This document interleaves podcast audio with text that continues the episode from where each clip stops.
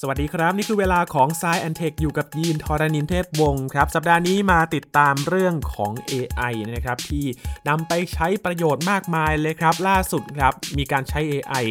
ไปค้นหาข้อความหรือว่าคำบนม้วนกระดาษโบราณครับ ที่ถูกฝังในช่วงที่เมืองปอมเปอีนั้น ถูกภูเขาไฟระเบิดแล้วก็ มีเท่าฐานลาวามากรบไว้นะครับ ปรากฏว่ากระดาษยังอยู่ครับ แต่ว่าจะคลี่ดูมันก็ยาก ก็เลยใช้ AI มาช่วยอ่านครับ รวมถึงบทบาทของ AI ในการช่วยพลางเสียงสำเนียงของ call center นะครับ แก้ปัญหาเรื่องของสำเนียงที่ฟังแล้วลูกค้าอาจจะกัดหู และการใช้ AI มาคืนชีพคนตาย ว่ามนุษย์ที่ยังอยู่นั้นจะรู้สึกอย่างไรกัน ทั้งหมดนี้ติดตามได้ใน s ายแอนเทคตอนนี้ครับ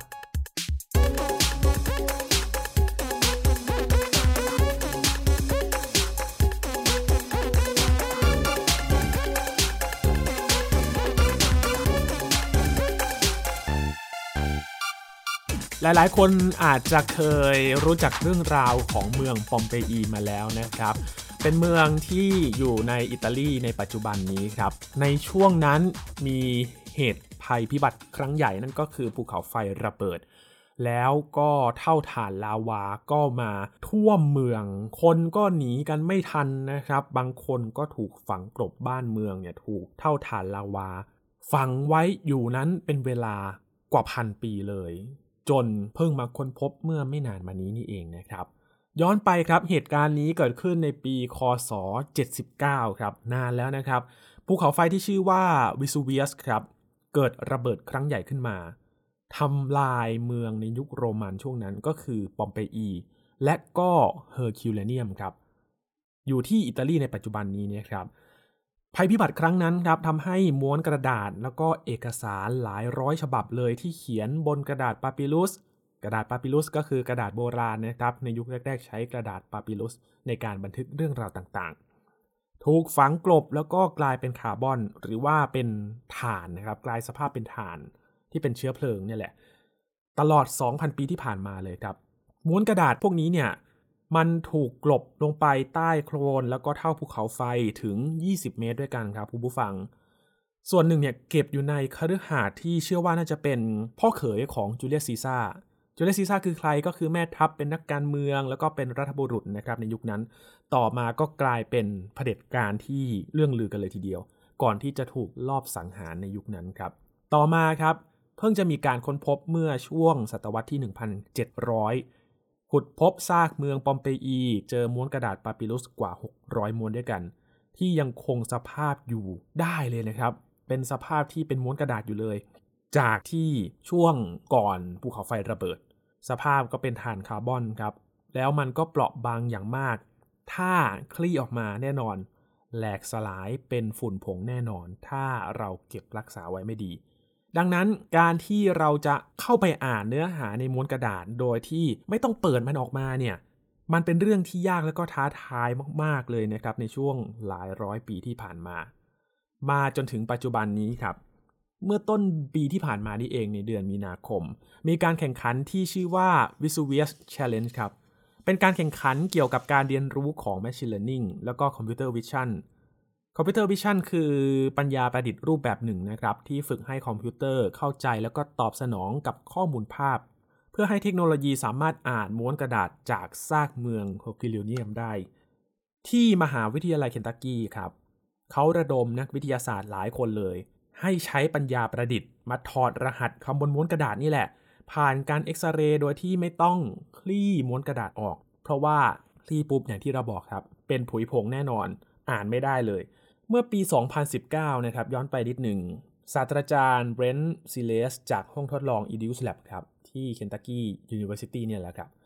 เขาเอาม้วนกระดาษโบราณไปเอ็กซเรย์แล้วก็สร้างภาพ CT สแกน 3 มิติคุณภาพสูงขึ้นมาแล้ว และในการแข่งขัน Vesuvius Challenge เมื่อต้นปีที่ผ่านมานี่เองครับ มีผู้ชนะเป็นนักศึกษาสาขาวิทยาศาสตร์คอมพิวเตอร์อายุ 21 ปีเท่านั้นครับ ชื่อว่าลุคฟาริเตอร์ จากมหาวิทยาลัยเนบราสกาลินคอล์นครับ เป็นคนแรกที่สามารถอ่านคำในม้วนกระดาษเฮอร์คิวเลเนียมได้ ได้เงินรางวัลไป1ล้าน4แสนบาท เขาพัฒนาโปรแกรม AI ขึ้นมานะครับ ให้ไปตรวจจับตัวอักษรโบราณ ที่กลายเป็นคาร์บอนบนกระดาษปาปิรุสเนี่ย ซึ่งเกณฑ์ของผู้ชนะก็คือว่า จะต้องค้นหาตัวอักษรให้ได้อย่างน้อย 10 ตัวอักษรครับ บนพื้นที่ขนาด 4 ตารางเซนติเมตรของม้วนกระดาษ 4 ตารางเซนติเมตรนะครับก็คือ2คูณ2เซนติเมตรเป็นพื้นที่ที่ค่อนข้างเล็กเหมือนกันนะครับ แต่ว่าต้องแกะให้ได้ 10 ตัวอักษร แต่ว่าลุคฟอริเตอร์ครับเขาค้นพบตัวอักษรได้ 12 ตัวอักษร คว้ารางวัลชนะเลิศไป1ล้าน4แสนบาทนะครับ นักกระดาษวิทยาครับ เป็นนักวิชาการที่เขาเชี่ยวชาญด้านกระดาษปาปิลุสเขาถอดคำออกมาครับ ได้เป็นคำที่ อ่านว่าปอปิราเป็นภาษากรีกโบราณที่แปลว่าสีม่วงครับลุคฟอริเตอร์ครับนักศึกษาหนุ่มคนนี้เขาบอกว่าตอนที่เห็นตัวอักษรเหล่านี้เนี่ยโอ้โหอึ้งไปเลยครับ ตื่นตะลึงแล้วก็แทบจะซุดตัวลงกับพื้น เพราะว่ามันตื้นตันครับ เกือบจะร้องไห้เลย หลังจากที่ใช้ AI อ่านตัวอักษรเหล่านี้ได้ครับ และหลังจากการค้นพบของฟาริเตอร์ได้ไม่นานครับ ก็มีผู้เข้าแข่งขันอีกคนหนึ่งครับ ยูเซฟนาเดอร์เป็นนักศึกษาปริญญาตรี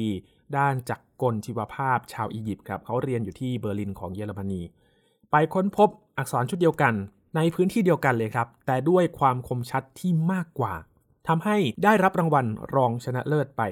มีเงินรางวัลอยู่ที่ 360,000 บาทนะครับ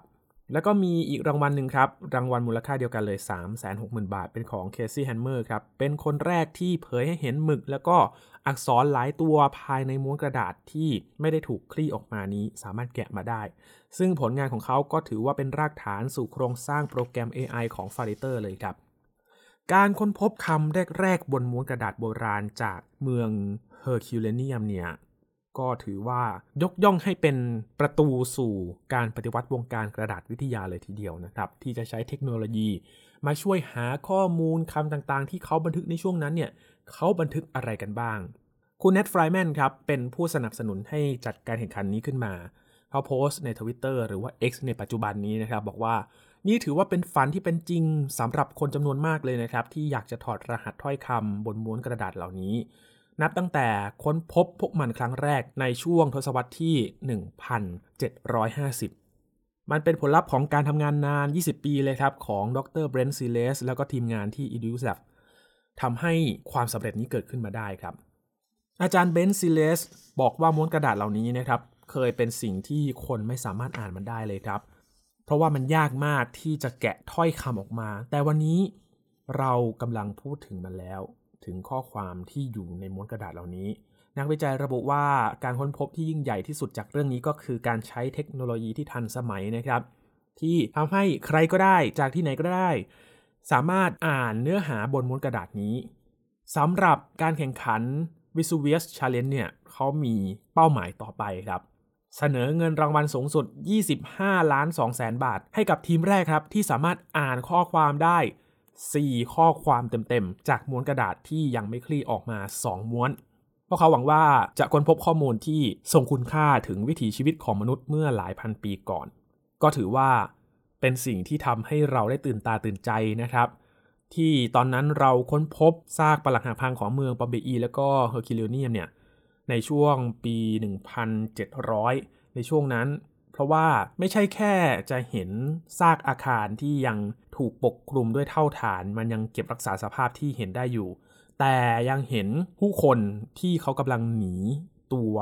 เอาชีวิตรอดให้ได้เนี่ย หรือว่าหลบซ่อนจากการระเบิดของภูเขาไฟวิสูเวียสนี่นะครับถูกเก็บรักษาไว้เช่นกัน เราจะเห็นสภาพคนที่ค่อนข้างจะสมบูรณ์เลย แม้กระทั่งร้านเบเกอรี่ ก็ยังเก็บไว้มีขนมปังอยู่ในเตาอบอยู่ด้วยนะครับ รวมถึงม้วนกระดาษที่ถูกนำมาวิเคราะห์นี้ด้วยครับ มันจะมีเรื่องราวอะไรที่บอกเราได้อีกบ้าง ก็ต้องติดตามต่อไปนะครับ จากข้อมูลที่เขาใช้เทคโนโลยีมาช่วยแกะ หรือว่าถอดรหัสดูนั่นเองครับ มาดูความสามารถของ AI อีกอย่างหนึ่งนะครับ ที่นำมาใช้ เขาใช้ AI ในการพลางสำเนียงครับ เอ๊ะทำไมต้องพลางสำเนียง มีบริการ call center ในสหรัฐอเมริกา เขามีพนักงานที่ทำงาน call center เนี่ยมาจากฟิลิปปินส์แล้วก็อินเดียด้วยช่วงนั้นครับที่มีวิกฤตเศรษฐกิจหรือว่าโควิด -19 เนี่ยตั้งแต่ช่วงปี 2019 เป็นต้นมานะครับ การโทรไปที่ศูนย์บริการลูกค้าเนี่ยมันมีแนวโน้มที่จะเป็นคนที่มาจากประเทศอื่น หรือว่ามีสำเนียงที่แตกต่างจากคนสหรัฐนะครับ และก็ต้องใช้เวลาในการฝึกอบรมหลายเดือนเลย เพื่อที่จะสื่อสารให้กับลูกค้าที่มีภาษาแล้วก็วัฒนธรรมที่แตกต่างได้อย่างมีประสิทธิภาพเลย แต่แม้จะฝึกอบรมมาแล้วครับสำเนียงต่างๆ ก็เป็นอุปสรรคในการทำงานอยู่ดี เพราะว่ามีกระแสตอบรับจาก ลูกค้าว่าสำเนียงฟังไม่ค่อยเข้าใจสักเท่าไหร่ครับ ปรากฏว่าบริษัทสตาร์ทอัพด้านเทคโนโลยีในแคลิฟอร์เนียครับเขาใช้ AI มาช่วยปกปิดสำเนียงของพนักงาน call center ครับ ลดเหตุการณ์ที่พนักงานเขาถูกเลือกปฏิบัติ แล้วก็มีคนแย้งว่าทำให้ปัญหาความหลากหลายทางเชื้อชาติเนี่ยหายไปหรือเปล่า ก็มีคำถามเกิดขึ้นนะครับ ถึงแม้จะช่วยให้การสื่อสารนั้นดีขึ้นก็ตาม คุณซารัสนารายนาครับ เป็นผู้ก่อตั้งบริษัทซานา AI ที่แคลิฟอร์เนีย บอกว่าสำเนียงที่แตกต่างทำให้พนักงานต่างชาติเขาเจอกับการถูกเลือกปฏิบัติในระดับหนึ่งเลยนะครับ บางครั้งบางคนก็เจอกับการใช้ถ้อยคำตอบกลับของลูกค้าที่ค่อนข้างแรงอย่างน้อย 1-2 ครั้งต่อวันด้วย s a n a AI ครับ เป็นบริษัทที่เขาพัฒนาเทคโนโลยีที่สามารถปรับเสียงพูดของเราเนี่ยให้มีสำเนียงที่ผู้คนสามารถเข้าใจง่ายขึ้น เป็นอังกฤษสำเนียง US ที่คนส่วนใหญ่เข้าใจ ตัวอย่างเสียงของพนักงาน call center จากฟิลิปปินส์ครับ ที่เขาดัดแปลงด้วย AI มันมาเทียบแล้วก็มีความแตกต่างเพียงเล็กน้อยนะครับ แต่คุณนารายนาบอกว่าการปรับแต่งเพียงนิดเดียวเนี่ยก็สามารถช่วยให้พนักงาน call center หลีกเลี่ยงความรุนแรงทางวาจาของลูกค้าได้บ้างอยู่ดีครับ เพราะว่าเทคโนโลยีของบริษัทเนี่ย เขาบอกว่าไม่ต้องการให้ปิดบังความจริงของพนักงาน call center ที่มาจากอินเดียหรือฟิลิปปินส์นะครับ แต่ต้องการตั้งใจให้เสียงที่พูดออกมาเนี่ยมันดูชัดเจนมั่นใจขึ้นจนอีกฝ่ายเนี่ยเขาอยากจะคุยกับเรามากขึ้นนั่นเองนะครับการเลือกปฏิบัติและใช้ความรุนแรงทางคำพูด โดยคนที่โทรเข้ามาเนี่ยเป็นปัจจัยหนึ่งนะครับ ที่ทำให้คนที่ทำงาน call center เขาลาออกเป็นอัตราที่สูงเลย คุณนารายานาเขาก็เคยทำงานอยู่ที่ศูนย์บริการลูกค้าแบบนี้แหละครับ ก็เข้าใจถึงสิ่งที่เกิดขึ้นเป็นอย่างดีเลย เขาบอกว่าเมื่อลูกค้าได้ยินสำเนียงของคนรับสาย สิ่งแรกที่เกิดขึ้นก็คือ การขาดความไว้เนื้อเชื่อใจ เพราะว่าลูกค้าที่โทรเข้าศูนย์บริการก็ต้องการความช่วยเหลือในการแก้ปัญหา บางคนก็รอสายนานครับ แต่ว่ากลับได้พูดสายกับคนที่อาจจะฟังไม่ค่อยเข้าใจสักเท่าไหร่ ลูกค้าก็เลยเกิดคำถามว่า พนักงานที่เขามารับสายเนี่ยมันจะช่วยแก้ปัญหาได้จริง ๆ หรือเปล่านะครับแต่ก็มีเสียงตั้งคำถามเหมือนกันครับจากนักสังคมวิทยาจากมหาวิทยาลัยรัฐโอเรกอนนะครับคุณอานิสอานิสบอกว่าแม้ Sana AI เนี่ยจะช่วยลดภาระของเจ้าหน้าที่ call center ได้ แต่เขาก็กังวลว่าการใช้เทคโนโลยีนี้จะเป็นการลดทอนความเป็นมนุษย์หรือเปล่า ก็คือไปลบล้างความหลากหลายทางเชื้อชาติหรือไม่ ราะว่าการสื่อสารส่วนใหญ่ของคนเรานั้น จะอาศัยเทคโนโลยีบางอย่างเป็นสื่อกลาง แต่เมื่อเทคโนโลยีเริ่มเปลี่ยนสำเนียงของเราได้ นั่นก็คือการเปลี่ยนคนให้กลายเป็นอวตารของตัวเองหรือเปล่า อีกด้านหนึ่งครับ คุณสารนายาเนี่ยซาลายาน่านะครับ ผู้ก่อตั้งซาร่า AI เขาบอกว่า 97%ของพนักงานที่ติดตั้ง Sanas เนี่ยคือเขาเลือกที่จะใช้อุปกรณ์เสริมนี้ทุกวันเลย เพราะรู้สึกว่ามั่นใจมากขึ้นนะครับ พอลองฟังเสียงของตัวเองในการสนทนาทางโทรศัพท์ที่ใช้ Sanas ดูแล้วเนี่ยรู้สึกว่าภาษาอังกฤษเหมือนเป็นภาษาแรกของเขาเลยครับ ซึ่งจริง ๆ แล้วก็ไม่ใช่เลยนะครับ การที่มีเทคโนโลยีที่สามารถแก้ปัญหาในเรื่องของสำเนียงที่ผู้ใช้ไม่ต้องเปลี่ยนวิธีการพูด แต่ผู้อื่นสามารถเข้าใจเนี่ย เขาบอกว่าเป็นเรื่องที่ดีมาก และตอนนี้ดูเหมือนว่า AI จะมาช่วยให้ผู้คนสามารถสื่อสารกันได้ดียิ่งขึ้น นี่ก็เป็นเสียงของทางบริษัทพัฒนา AI นะครับ ที่เขาพยายามจะช่วยมาอุดปัญหานี้ ในเรื่องของการสื่อสาร แต่น่าสนใจเหมือนกันนะครับว่าพอเราใช้ AI มาช่วยปรับสำเนียงการพูดเนี่ย มันจะสามารถทำให้เข้าใจหรือว่าลดช่องว่าง ความรุนแรงในการตอบโต้กับลูกค้าได้หรือเปล่านะครับ ต้องหาตัวอย่างมาลองฟังกันครับ ถ้ามีตัวอย่างเดี๋ยวเราจะมาเปิดให้ฟังกันนะครับว่าสำเนียงของคนพูดที่เป็นสำเนียงธรรมชาติกับสำเนียงที่ผ่าน AI จะเป็นอย่างไรกันบ้างนะครับ อีกหนึ่งความสามารถของ AI ที่นำมาใช้กันครับ เอามาช่วยรำลึกถึงคนรักที่จากไปด้วยการสร้างตัวตนเสมือนจริงขึ้นมา แต่เรื่องนี้ก็มีคำถามเหมือนกันครับว่า มนุษย์ควรทำอย่างนี้หรือไม่ หรือควรรู้สึกอย่างไรกับเรื่องนี้ครับ เพราะว่าตอนนี้มีหลายบริษัทเขาเริ่มผลิต AI คืนชีพขึ้นมาครับ หรือว่า Resurrection AI นำข้อมูลของคนตาย ทั้งภาพ เสียง อีเมล แล้วก็ข้อมูลในสังคมต่างๆ มาประกอบสร้างเป็นแชทบอทหรือว่าตัวตนเสมือนจริง เพื่อให้คนที่ยังมีชีวิตอยู่ได้รู้สึกใกล้ชิดกับคนที่เป็นที่รักที่จากโลกนี้ไปแล้ว อย่างบริษัท Deep Brain AI ครับ คุณไมเคิลจุงที่ทำงานที่บริษัทนี้เขาสร้างตัวตนผู้เสียชีวิตแบบเสมือจริงขึ้นมา เขาเล่าว่าวิธีที่บริษัทเขาทำตัวตนเสมือนขึ้นมาเนี่ยเริ่มจากการถ่ายวิดีโอบุคคลขึ้นมาครับและให้อ่านประโยค 300-500 ประโยคต่อหน้ากล้อง แล้วก็นำวิดีโอไปให้ AI เรียนรู้ หลังจากนั้น 1 เดือนครับ ก็จะสร้างตัวตนเสมือนหรือว่าอวตารขึ้นมา หรือว่าอีกบริษัทหนึ่งครับ บริษัท Storyfy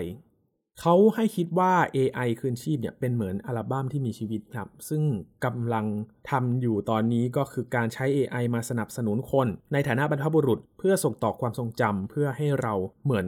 ทำบันทึกความทรงจำในรูปแบบอื่นๆ ไม่ว่าจะเป็น friendship อัลบั้มรูปนะครับหรือว่าจดหมายต่างๆ แต่คราวนี้เป็นบันทึกอีกรูปแบบหนึ่งที่ใช้เทคโนโลยีมาช่วยครับ ทางด้านผู้ที่ทำงานเกี่ยวกับจริยธรรมอินเทอร์เน็ตครับ คุณอิรินาไรคู จากมหาวิทยาลัยซานตาคลาราบอกว่า ประเด็นการฟื้นคืนชีพด้วยเทคโนโลยีดิจิทัล เป็นเรื่องที่ซับซ้อนมาก ๆ เลยนะครับ แต่ในความเห็นส่วนตัวของเธอ ก็มองว่ามันคล้ายคลึงกับการที่เราถนอมร่างกายผู้ตายเพียงแค่ในแง่ของการนำเทคโนโลยีมาใช้มัน ก็เสมือนการถนอมความคิดและจิตใจของผู้เสียชีวิตนั่นเองนะครับ แล้วคุณผู้ฟังคิดอย่างไรกันบ้างครับ การที่เรามี memory หรือว่าบันทึกความทรงจำโดยใช้เทคโนโลยีมากกว่ารูปภาพ ข้อความทางจดหมาย หรือว่าเฟรนชิพต่างๆ ที่เขียนโดยคนที่จากไปแล้วนะครับ ถ้าใช้เทคโนโลยีขึ้นมา จะรู้สึกอย่างไรทำให้หวนกลับไปคิดถึงเขาเจอเมื่อไหร่ก็ได้ด้วยเทคโนโลยี หรือว่าเราอยากจะเก็บไว้ในความทรงจำอันนี้ก็ชวนคิดกันนะครับว่า AI สามารถมาตอบโจทย์เรื่องนี้อย่างไรกันบ้างครับ ปิดท้ายวันนี้ครับด้วยเรื่องของ AI เรื่องสุดท้ายวันนี้นะครับ มาดูกันที่หุ่นยนต์ครับ จะเป็นอย่างไรครับ ถ้าหุ่นยนต์เป็น CEO มาควบคุมการทำงานของบริษัทเป็นเฮดใหญ่เลยนะครับ เรื่องนี้ครับบริษัทเครื่องดื่มในโปแลนด์เขาทดลองแต่งตั้งหุ่นยนต์ ที่เขาสื่อสารด้วยโมเดลภาษาขนาดใหญ่หรือว่า large language model นะครับ เหมือนกับ Chat GPT เลยครับ มาทำหน้าที่เป็น CEO ทดลอง หุ่นยนต์ตัวนี้มีชื่อว่ามิกะครับ เป็นหุ่นยนต์ฮิมินอย ฮิแมนนอยเพศหญิงนะครับพัฒนาโดย Hanson Robotics จากฮ่องกง เป็นหุ่นยนต์ที่ไม่มีขานะครับแต่ใช้ล้อเลื่อนในการเคลื่อนไหวไปรอบๆ ล่าสุดเธอรับหน้าที่เป็น CEO ของบริษัทเครื่องดื่มในโปแลนด์แล้วครับ หุ่นยนต์ CEO มิกะเขาให้สัมภาษณ์กับสำนักข่าวรอยเตอร์นะครับ บอกว่าเริ่มต้นการทดลองนี้โดยการบุกเบิกใช้หุ่นยนต์ humanoid หรือว่าหุ่นยนต์ที่มีลักษณะคล้ายมนุษย์ครับ ในบริษัทนี่แหละ เป็นภาพคร่าวๆ ของธุรกิจในอนาคตอันใกล้ หรือว่าอีก 5-10 ปีข้างหน้า มองว่าถ้าหุ่นยนต์มาเป็น CEO จะเป็นอย่างไรนะครับ เบื้องต้น บริษัทผู้ผลิตเหล้ารัมดิกทาดอร์ของโปแลนด์เนี่ยเขาให้มิกะระบุตัวตนลูกค้าที่มีศักยภาพในการสะสมเหล้ารัมระดับ high-end ครับแต่ตอนนี้ก็ขยายหน้าที่เพิ่มขึ้นเพิ่ม job description นะครับหรือว่า JD ไปถึงการเลือกศิลปินมาช่วยออกแบบขวดสำหรับผลิตภัณฑ์อีกด้วยครับ มาถึงประธานบริษัทตัวจริงกันบ้างครับ คุณมาเร็กสโลดอฟสกี้ครับ เขาบอกว่าระบบปัญญาประดิษฐ์ของมิกะนั้นแสดงให้เห็นว่าหุ่นยนต์สามารถมีบทบาททางธุรกิจได้อย่างไรบ้าง เขามองว่านี่ไม่ใช่เพียงแค่โอกาสในการประชาสัมพันธ์อย่างชาญฉลาดเท่านั้นนะครับ แต่สมรรถภาพที่ขับเคลื่อนด้วยระบบข้อมูล และสิ่งต่างๆ ที่ทำได้เป็นคุณสมบัติที่สำคัญครับ และเป็นข้อได้เปรียบที่ยิ่งใหญ่ของบริษัท ที่น่าสนใจก็คือในทางปฏิบัติแล้วมิกะมีบทบาทอำนาจในเรื่องใดบ้างและสามารถไล่เพื่อนร่วมงานที่เป็นคนเนี่ยเป็นมนุษย์ออกจากงานได้หรือไม่ครับ คุณสโตดอฟกี้บอกว่า ปัญญาประดิษฐ์ไม่มีอำนาจในการจ้างงานหรือว่าไล่พนักงานออกนะครับ เพราะว่าอำนาจการตัดสินใจในเรื่องที่สำคัญ ยังคงอยู่ในมือของผู้บริหารที่เป็นมนุษย์อยู่ครับ แม้ว่าเธอจะไม่มีอำนาจของการเป็นผู้บริหารแบบจริง ๆ ก็ตามนะครับ แต่มิกะก็มีข้อได้เปรียบที่เหนือกว่ามนุษย์หลายด้านเลยครับ อันนี้หุ่นยนต์เขาบอกเองนะครับมิกะบอกว่า ตัวเธอไม่มีวันหยุดสุดสัปดาห์ครับ ไม่มีพักร้อนต้องทำงานตลอด 24 ชั่วโมงทุกวัน กระบวนการตัดสินใจของเธออาศัยการวิเคราะห์ข้อมูลที่กว้างขวาง โดยที่ปราศจากอคติส่วนบุคคล ซึ่งมั่นใจได้เลยว่าการตัดสินใจอย่างเป็นกลาง แล้วก็เป็นการตัดสินใจที่มีกลยุทธ์ด้วย อันนี้หุ่นยนต์บอกมานะครับ ทางประธานบริษัทดิกทาดอร์ที่เป็นมนุษย์จริงๆนะครับบอกว่ามิกะเป็นเพียงจุดเริ่มต้น และก็ AI ก็จะเข้ามามีบทบาทในอนาคตของธุรกิจอย่างหลีกเลี่ยงไม่ได้ เมื่อเทคโนโลยีได้รับการพัฒนาขึ้นมาครับ และก็เป็นหน้าที่ของเราครับที่จะต้องหาคำตอบว่า อนาคตนี้บริษัทต่างๆ จะเป็นอย่างไร เพื่อให้ความเชื่อมั่นว่าจะคุ้มค่าที่จะให้ AI เข้ามามีบทบาทในธุรกิจนะครับ ก็เป็นคำถามว่าหุ่นยนต์มาเป็น CEO เนี่ยมันจะเป็นวิถีอนาคต หรือว่าเป็นแค่กิมมิคทางการตลาดที่สร้างความสนใจเท่านั้นนะครับ นี่ก็เป็นคำถามของทาง Voice of America ที่รายงานข่าวนี้ว่า มันจะมีบทบาทอย่างไรในอนาคตถ้าเราจะมีหุ่นยนต์มาทำหน้าที่เป็น CEO จริง ๆ และมีบทบาทมากขึ้นมากกว่านี้นะครับ ปิดท้ายวันนี้ครับ ไม่ใช่เรื่องของ AI แต่ว่าเป็นเรื่องของการตื่นนอนของเราครับ ใครที่ตื่นเช้ามาและชอบเลื่อนนาฬิกาปลุกกันบ้างครับ แบบว่ายังไม่อยากตื่นเลยเลื่อนไปก่อนนะครับ บางคนตั้งเวลาแบบทีๆ เลื่อนไปก่อนปลุกมาสักหกโมงเช้าหกโมงครึ่งเจ็ดโมงเจ็ดโมงครึ่งแบบนี้นะครับ ใครเป็นบ้างยกมือขึ้น มีการทดลองเรื่องนี้ครับถึงประสิทธิภาพในการเลื่อนปลุกนาฬิกาหรือว่ากดสนูสครับว่ามันทำให้ร่างกาย หรือว่าประสิทธิภาพการทำงานของเราเป็นอย่างไรบ้างครับ แน่นอนครับ คนหนุ่มสาวคนทำงานจำนวนไม่น้อย ต้องตื่นเช้าไปทำงาน ติดนิสัย ในเมื่อมีโทรศัพท์สมาร์ทโฟนแล้วตั้งนาฬิกาปลุกเลื่อนเวลาไปเรื่อยๆครับ หลังจากที่ตื่นมาแบบงงเงียครั้งแรกขอนอนต่ออีกสักหน่อยดีกว่านะครับ หวังว่าจะได้ชาร์จพลังอีกสักนิดหนึ่งก่อนที่จะลุกขึ้นไปทำงานจริง ๆ นะครับ ซึ่งเรื่องนี้ก่อนหน้านี้ครับ นักวิทยาศาสตร์เขาเตือนว่า การกดปุ่มสนูสไปเรื่อยๆเนี่ยมันส่งผลต่อสุขภาพการนอน และประสิทธิภาพในการทำงานระหว่างวันได้นะครับ เพราะว่าการนอนช่วงสั้น ๆ นอกจากจะไม่ช่วยเติมเต็มการนอนหลับให้เต็มอิ่มอย่างแท้จริงแล้ว ยังทำให้การตื่นขึ้น ขณะที่สมองเข้าสู่วงจรหลับลึกเนี่ยส่งผลให้เกิดการอ่อนเพลียง่วงค้างไปทั้งวันได้ ก็เลยรู้สึกว่าสลืมสลือตลอดทั้งวัน ไม่ค่อยอยากจะทำงานนะครับ แต่ว่างานวิจัยล่าสุดครับ จากทางมหาวิทยาลัยสต็อกโฮมของสวีเดน และมหาวิทยาลัยโมนาชของออสเตรเลียเขาร่วมกันทำและก็ report ในวารสาร Journal of Sleep Research ครับเป็นวารสารเกี่ยวกับการนอนหลับอย่างแท้จริงเลยครับ เขาเปิดเผยว่าพฤติกรรมการกดปุ่ม snooze ของนาฬิกาปลุกไม่ใช่เรื่องเสียหายอะไรเลยครับ หลายๆ คนดีใจแล้ว เพราะว่ามันอาจดีต่อการทำงานของสมองบางคนด้วยซ้ำครับ หากเราตั้งเวลาที่จะนอนต่อไว้ครึ่งชั่วโมงครับ ตัวเลขนี้มาจากการทดลองกับอาสาสมัคร 31 คนในห้องปฏิบัติการนะครับ และอีกส่วนหนึ่งก็คือการวิเคราะห์ข้อมูลที่ได้จากการสำรวจบุคคลทั่วไป 1,732 คน เพื่อดูว่า คนส่วนใหญ่ชอบกดปุ่มสนูชกันมากน้อยแค่ไหน และทำในรูปแบบใดกันบ้าง รวมทั้งมีผลต่อร่างกายและจิตใจที่เกิดขึ้นจากพฤติกรรมนี้อย่างไรครับ ผลการสำรวจพบว่าผู้คนจำนวนมากถึง 69%ครับ เคยใช้ปุ่ม snooze ต่อเวลาการนอนออกไป หรือว่าตั้งเวลาปลุกไว้หลายช่วงได้บางครั้ง แต่โดยเฉลี่ยแล้วมักจะตั้งเวลานอนต่อไปที่ 22 นาทีครับโดยคนกลุ่มนี้ส่วนใหญ่อยู่ในวัยหนุ่มสาว และก็มีแนวโน้มเป็นพวกที่ตื่นตัว ในตอนกลางคืนนะครับ เพราะฉะนั้นตอนสายก็ไม่อยากตื่นสักเท่าไหร่ และมีผู้ตอบแบบสอบถามถึง 71%ครับ มีพฤติกรรมกดปุ่มสนุสเฉพาะช่วงวันทำงาน แต่ละสัปดาห์ครับจันทร์ถึงศุกร์นี่แหละตั้งไว้ ส่วนใหญ่ให้เหตุผลว่า เพราะตื่นนอนแล้วยังรู้สึกเหนื่อย นอนต่อแล้วรู้สึกดี และต้องการตื่นอย่างช้าๆแบบค่อยเป็นค่อยไปมากกว่าที่จะแบบพุบลุกขึ้นมาทันทีนะครับ สำหรับผลของการกดปุ่มสนุชที่มีต่อร่างกายและจิตใจนั้น ก็มีการเก็บตัวอย่างน้ำลายจากอาสาสมัคร 31 คนที่เขาทดลองในห้องปฏิบัติการ ที่เขาเลื่อนเวลาปลุกของนาฬิกาเป็นประจำเนี่ยตรวจสอบว่ามีความเปลี่ยนแปลงของฮอร์โมนเป็นอย่างไรบ้าง ทั้งหมดที่เข้าร่วมการทดลองในห้องปฏิบัติการนะครับมีการทดสอบประสิทธิภาพของสมองในด้านการใช้ความคิดและความจำหลังตื่นขึ้นมาด้วย ปรากฏว่าการเลื่อนนาฬิกาปลุกไปที่ 30 นาทีครับ ไม่ได้ส่งผลเสียหาย ต่อการใช้ความคิดหลังตื่นนอน คนกลุ่มนี้ยังรู้สึกว่าสมองแจ่มใสอยู่ สามารถทำคะแนนในแบบทดสอบการคิดวิเคราะห์ได้เป็นอย่างดีครับเป็นปกติเลยบางรายก็มีประสิทธิภาพ ในการใช้สมองที่ดีกว่าเดิมด้วยซ้ำส่วนผลกระทบจากการกดปุ่มสนูชต่อระบบฮอร์โมนความเครียด อารมณ์ และก็ความง่วงเหงาหานอน ระหว่างวันนั้นทีมผู้วิจัยบอกว่าได้ผลออกมาไม่ค่อยจะชัดเจนสักเท่าไหร่ครับ แต่อย่างน้อยการตั้งเลื่อนเวลาปลุกไปที่ 30 นาที ไม่ได้ทำให้เกิดผลเสียหายเหล่านี้ครับนักวิจัยสรุปว่าการกดปุ่มเลื่อนเวลาของนาฬิกาปลุกในตอนเช้า ไม่ใช่เรื่องเสียหายอย่างที่เคยคิดกัน การตั้งเวลานอนไว้ที่ 30 นาที ช่วยบรรเทาความง่วง และอาการงัวเงียเมื่อตื่นขึ้น ทั้งยังอาจช่วยให้สมองตื่นตัวยิ่งกว่าเดิมในบางคนด้วยครับ เพราะฉะนั้นใครที่ชอบเลื่อนนาฬิกาปลุกก็สบายใจไว้ได้เลยนะครับ หรือว่า ใครที่เลื่อนถี่ไป 5 นาที ลองเลื่อนเป็นสักครึ่งชั่วโมงก็ยังดีนะครับลองปรับดูว่ามันได้ผลตามที่เขาทำการทดลองหรือเปล่านะครับสำหรับใครที่ชอบปลุกนาฬิกาด้วยสมาร์ทโฟนไว้ข้างเตียงตอนเช้าครับ ทั้งหมดนี้คือเรื่องที่เรามาฝากกันในสัปดาห์นี้ครับ กับ Science Tech ครับ คุณผู้ฟังติดตามรายการของเรากันได้ที่ www.thaipbspodcast.com ครับรวมถึงพอดแคสต์ช่องทางต่างๆ ที่คุณกำลังรับฟังเราอยู่อัปเดตเรื่องวิทยาศาสตร์เทคโนโลยีและนวัตกรรมกับเราได้ที่นี่ ทุกที่ทุกเวลากับไทย PBS Podcast นะครับ ช่วงนี้ยีนทรณินเทพวงศ์ต้องลาไปแล้วครับ ขอบพระคุณสำหรับการติดตามรับฟังนะครับ สวัสดีครับ